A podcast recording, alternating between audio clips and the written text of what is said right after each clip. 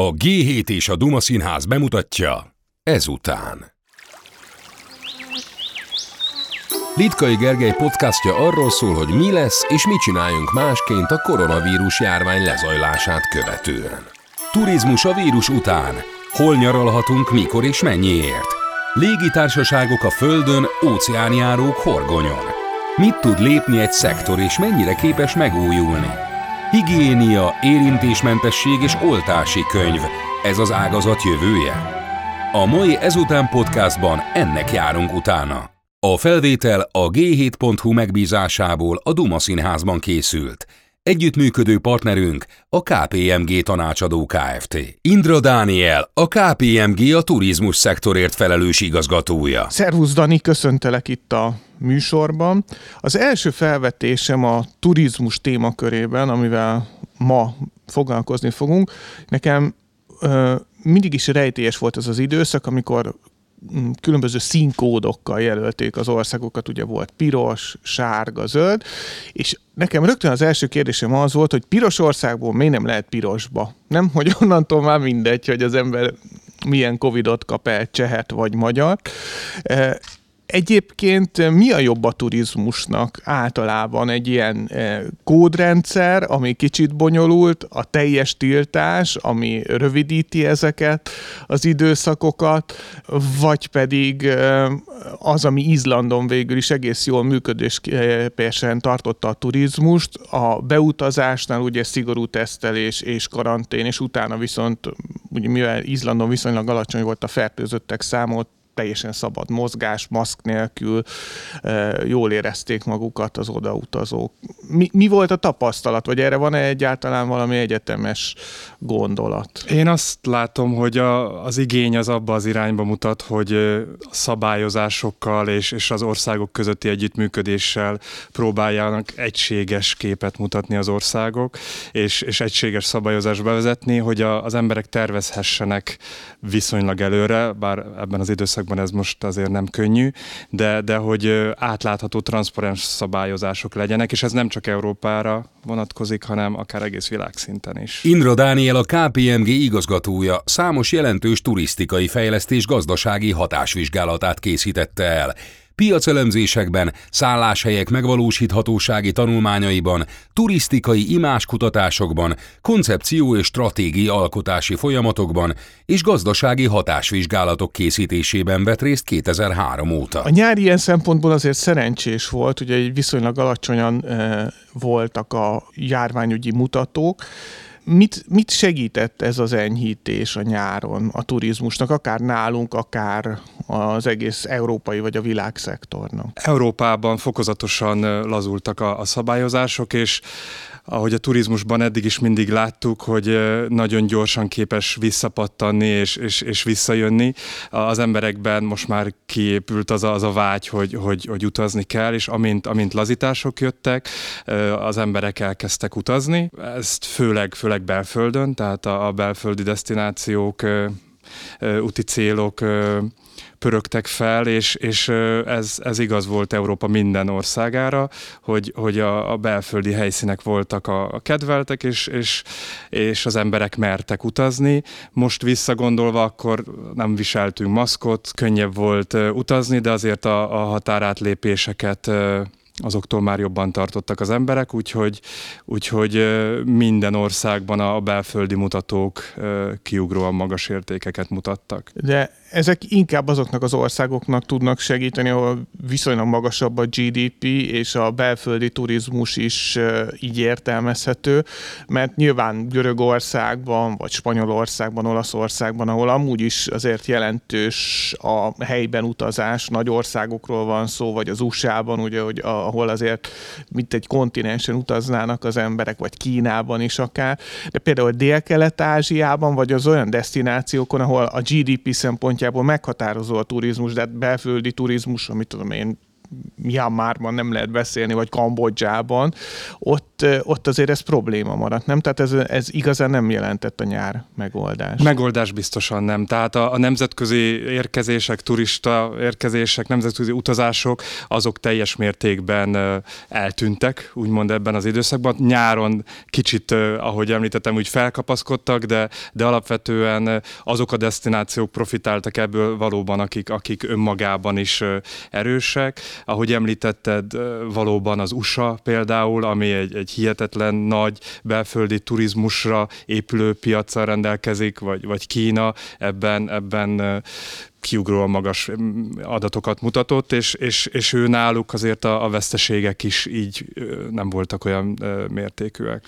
De érdekes, hogy két, két legnagyobb destinációról van szó, ugye Kína, USA azért azok nagyon nagy piacok is, indító piacok is, fogadó piacok is, de teljesen más volt a megközelítés, nem? Mert Kínában az elején egy nagyon nagy lezárás volt, és tavasszal követtem is az ottani turizmusnak a talpraállását, az nagyon gyorsan megtörtént. Ott a, talán már áprilisban majdnem, hogy a 30%-át elérte az ottani turizmus a válság előttinek, a fiatalok elkezdtek utazni, tehát elkezdtek megtelni először a hostelek, és utána nyilván, ahogy az idősebb korosztály és a jobban, a gazdagabb, jobb módú korosztályok megtehetik maguknak, úgy ment ez fölfelé a drágább szállodák irányába. Amerika ezzel szemben én azt láttam, hogy nagyon furcsa volt. Ugye nem voltak nagyon drasztikus lezárások. Ott, ott például milyen irány irányba ment a piac. Igen, tehát Kína, Kína keményen fellépett, és, és gyorsan úgymond le is vetközte ezt a, ezt a vírust, és ez a másfél milliárdos belföldi turizmusra építő destináció ország hihetetlen sebességgel visszatért a úgymond normálisba, és már, már, már nyáron hatalmas beach partikat tartottak több ezer részvevővel, ami, ami igazából nekünk azért a nyár vége fele már elképzelhetetlennek tűnt. Az USA ezzel szemben valóban hagyta a, a, a vírus terjedni, az, a határét azért lezárta, tehát nehéz bejutni, vagy nehéz volt bejutni az USA-ba, viszont hagyományosan nagyon erős erős a, a, náluk a belföldi utazás, és ott is azért próbáltak az úgymond olyan, olyan utakra fókuszálni, úgynevezett road trippekre, vagy, vagy, vagy elvonulós helyekre, ahol, ahol esetleg tömegekkel nem találkoznak, hanem eldugott helyeket kerestek fel, de, de alapvetően otthon maradtak ők is. És hát mivel a piac elég erős és nagy, ezért náluk sem volt akkora nagy a visszaesés. A belföldi turizmus, ahogy beszéltünk róla, róla meghatározó lett, ez szerinted maradni fog, mint trend?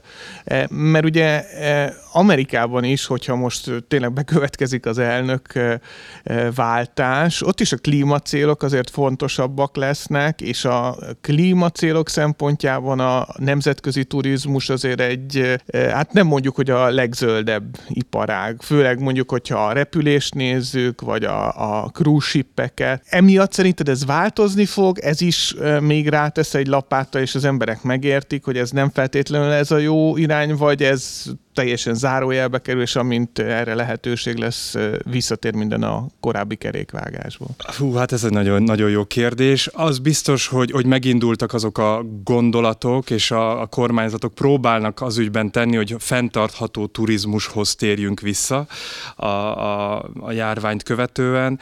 E, ez például azt jelenti, hogy sok légitársaság kapott állami támogatást, viszont ahhoz kötötték a támogatást, hogy például cseréljék le a, a, a flottájukat, hat, energiatakarékosabb gépekre, tehát próbálják kötni ahhoz, hogy, hogy fenntarthatóbb legyen ez az iparág, de ez majd a jövő fogja megmondani, hogy mennyire térhetünk vissza ahhoz a korábbi állapothoz, ami, ami a vírus előtt jellemezte a világot. Említetted a légitársaságokat, ott azért a visszatérésnek több akadálya is van, amikkel én is, nekem is vannak pilóta ismerőseim, és ők mondták, hogy nyilván az egyik probléma ez a letárolás. Ugye a gépeknek a letárolását rendkívül szakszerűen kell végrehajtani, ugyanis ezek mozgó alkatrészek, nem kapnak olajozást, akkor nagyon nagy gondok lesz lesznek, amint újra üzembe kell állítani, és erre eddig szerintem nem nagyon volt példa, hogy ilyen hosszú időre üzem, nincsenek üzemben ezek a repülőgépek. A másik pedig, hogy a pilóták is berosdásodnak, lejárnak az engedélyeik,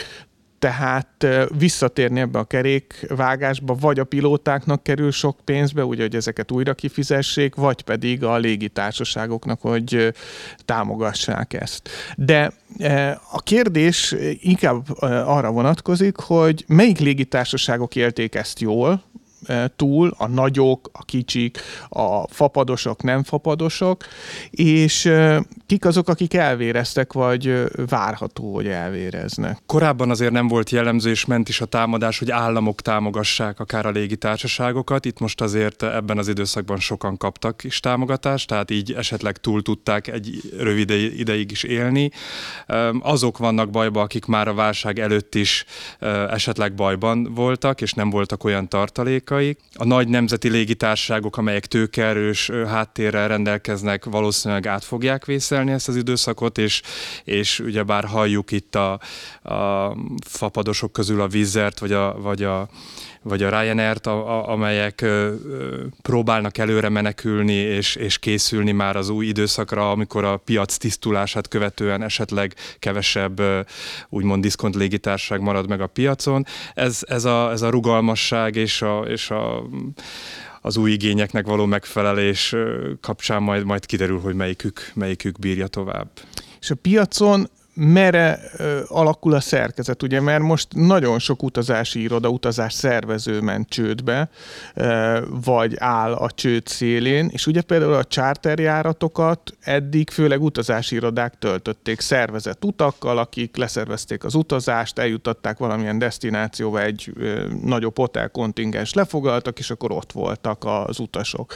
Ez szerinted változni fog, hogy a charterpiacon ö, ö, mi történt? Ugye ugye aki nem tudja, hogy mi a charterpiac, mint a travel service, vagy ezek nyilván a légitársaságok is, a hagyományos légitársaságok is, meg a fapadosok is e, üzemeltetnek charterjáratokat, de azért jellemzően voltak erre specializálódott szolgáltató. Talán ő ez a szegmens lesz szerintem, ami, ami a, a legnehezebben fog visszatérni, a, akár a buszos ö, ö, utazások, vagy, a, vagy tényleg ezek a nagy charter utazások, amikor tömegében utaznak együtt emberek. Az utazási irodák az egy nagyon jó kérdés, mert jelenleg valóban nagyon nagy bajban vannak, azonban azt látjuk trend rendszerűen, hogy az emberek viszont egyre inkább keresik azokat az extra szolgáltatásokat, információkat, amivel mondjuk egy utazási iroda rendelkezik, és a lemondási feltételek, a biztosítékok miatt sokan most visszatértek hozzájuk, és rajtuk keresztül tervezik foglalni a következő utazásukat, mert ebben látnak egyfajta biztosítékot, hogy esetleg egy törölt utazás, egy törölt destináció kapcsán ők visszakaphatják a pénzüket, hiszen komoly biztosítékokat kell az utazási irodáknak garantálni. Úgyhogy, úgyhogy a charterek kérdéses, hogy ilyen formában képesek lesznek-e túlélni, de, de az utazási irodákat én még nem temetném. Ebben a szektorban mi az, ami ki lehet tartani, vagy mi, mi az a fázis, amíg e, ezt úgy lehet tartani, mint egy lezsírozott repülőt, hogy valamikor újra elinduljon, és mi az, amikor az emberek azt mondják, hogy, hogy vége. És egyáltalán ebből következően hogy lehet újraindítani ezt a piacon. Igen, Fresh Tamás, a Szálloda és Éttermek Szövetségének elnöke említette egy interjújában, hogy arra felkészülni, hogy nulla bevételed legyen, arra, arra nagyon nehéz. Tehát egy piaci visszaesés és mondjuk 30%-on való, vagy, vagy 15%-on való üzemeltetés még lehet, hogy ki lehet bírni, de, de nullára nem lehet felkészülni. Ez ugy, ugyanez a kérdés, hogy meddig érdemes egy szállodát nyitva tartani, és mikor érdemes már, már esetleg bezárni és üzemszünetet hirdetni, mi az a az a, az a szint szintén a elnök úr említette, hogy, hogy korábban ezt a mértéket ők 30%-ban határozták volna meg, de mára már inkább már azt is mondja, hogy akár 10%-os kihasználtságnál érdemes működtetni egy szállodát, mert akár a, a, az ott dolgozó staff, a, a, a személyzetet így egyáltalán motiválni lehet, és, és, és pont ahogy te is említetted, mint a pilóták is, tehát úgymond karban tartani, és, és, és úgymond munkát adni nekik, még ha nincs is sok vendég, de legalább a motivációt és és a, és a lelkesedés fenn lehet tartani, hogy, hogy nyitva van az adott létesítmény. De a szállodaiparban egy nagyon érdekes regionalitás is megfigyelhető, ami nem csak Magyarországon jellemző, de akár Írországban is, ott is ugye Dublinban azért nem annyira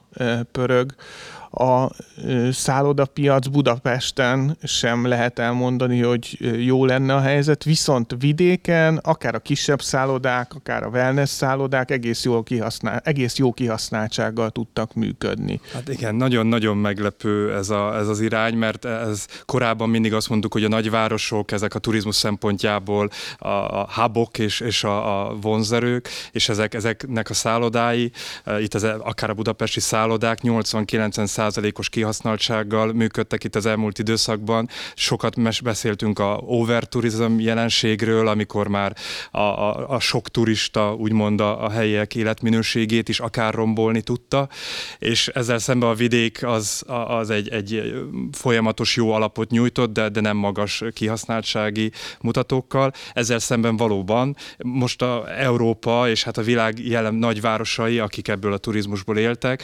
szenvednek, és pont azok a kisebb destinációk, amelyek, amelyek a, akár a helyi lakosságnak, vagy a, vagy a szomszédos országokban, a, a régiókon belül lehetőségeket biztosítanak, ezek, ezek virágoztak. Ez, ez, ez nem csak Budapestre jellemző most, hanem akár Amsterdam, London, Párizs is ugyanúgy úgy szenved, Bécs is, mint, mint, mint Budapest. Szállodáknál mi lehet a jövő? Mivel próbálkoznak ők? Ugye mindenki a tavaszi hullám után, amikor újra nyitottak, mindenki ez a higiénia, egészség, tisztaság, biztonság négyszögében mozgott ez marad? Tehát ez az emberekben, ez a félelem tartósan fenn fog maradni, és nagyobb lesz a bizalma egy olyan szálloda iránt, amelyik e, ezeket tűzi az zászlajára? Az biztos, hogy most nagyon fontos ezeket kommunikálni, ezt a szállodák is felmérték, és, és ezért, ezért vezettek be mindenféle új protokolt, amivel lehet vonzani, vagy akár megtartani az eddigi vendégkört. Új jelenség ez az úgynevezett theater cleaning, tehát a látványtakarítás, ahol a szállodákban, amit eddig éjszaka takarították a, a közösségi tereket, ezeket azért, hogy a vendégeket ne zavarják. Most a nappali időszakban a vendégek előtt teszik meg, mutatva, hogy, hogy itt tisztaság van és rend. Itt nagyon vigyázni kell arra, hogy ez ne forduljon át egy, egy túlzott mérték, és, és ne azt mutassuk, hogy egyébként itt azért van erre szükség, mert, mert eddig nem volt tisztaság. Tehát ez, ez egy, ez egy érdekes egyensúlyt kell tartani. Kérdésedre válaszolva, a szállodák valóban most, most nehéz helyzetben vannak, oda kell figyelni, hogy a, hogy a vendégeket, vendégek mire mire fogékonyak, mi, mi alapján döntenek, megjelentek a, az úgynevezett értékelői oldalakon is már azok a kommentek, hogy melyik szálloda miket nyújtott, és a, és a látogatók ezt, ezt bőszen olvassák és figyelik. Az, hogy ez hosszú távon, ez, ez megmarad-e, az biztos, hogy amíg a, a, a járvány velünk van, addig ezeket nem tudják a szállodák se levetközni magukról. A digitalizáció két szempontból is előre tör, vagy fontos. Az egyik ugye a járvány úgy, hogy minél kevesebb érintkezés legyen érintés, a másik pedig a költségracionalizálás, hiszen eh, hogyha kevesebben vannak a recepción, azzal már nagyon sok pénzt meg lehet takarítani, és már eddig is sok szálloda kínált bejelentkezéskor alkalmazást, eh, kijelentkezéskor automatizált folyamatokat. Eh, ez Magyarországon is látszik, hogy ebbe az irányba tart az iparág, vagy mi inkább látványt takarítunk? Ebbe az irányba tart az iparág, de, de valóban azért még voltak lemaradásaink ebben. Egy-két mintahotel már, már alkalmazta a teljes digitális folyamatot, ahogy említetted, a bejelentkezéstől kezdve, akár a, a mobiltelefonod nyitja a, a szobát, hát olyan extrém példák is, hogy már a, hát extrém példa, tehát hogy a telefonnal kapcsolod föl a lámpát, vagy a, vagy a légkondicionálót ezzel, ezzel tudod üzemeltetni.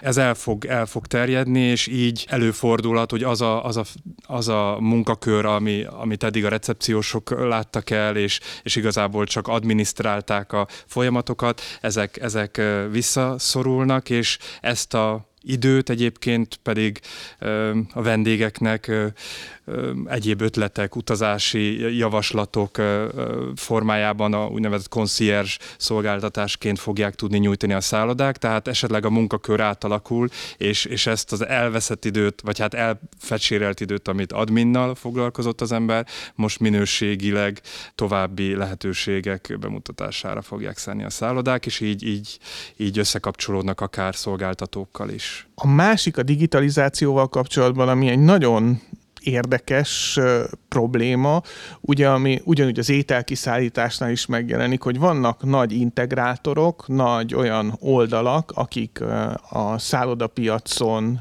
az utazási irodák szerepét átvették, gondolok itt a booking.com-ra, vagy Magyarországon a szállás.hu-ra. Mennyiben marad ez jellemző, mert kevesebb az a forgalom, amiből ő nekik részesedést lehet nyújtani, és néha már az a kérdés, hogy ami részesedést ők átadnak a booking.com-nak, az éppen, hogy a nullszaldóhoz kéne ezeknek a szállodáknak e, sok esetben, tehát hogy mennyiben e, reális az, hogy ők is elkezdik sokkal inkább digitalizálni a saját fogalási rendszerüket, és megtalálni a, a vásárlói utakat, e, vagy a marketing utakat közvetlenül a saját ügyfeleikhez. Én abban hiszek, hogy ez, ez, ez a hajó már elment, tehát a, a nagy, nagy szolgáltatók azért olyan lehetőségeket nyújtottak akár kis szálláshelyeknek, amelyre korábban neki egy saját weboldallal, egy saját rendszerrel talán esélyese lett volna, hogy egy, egy vidéki panzióba, szálláshelyre, akár Ausztráliából vagy Új-Zélandról foglal, foglalnak szállást, és megtalálják, mert ezek a platformok feldobják, mint, mint izgalmas lehetőség.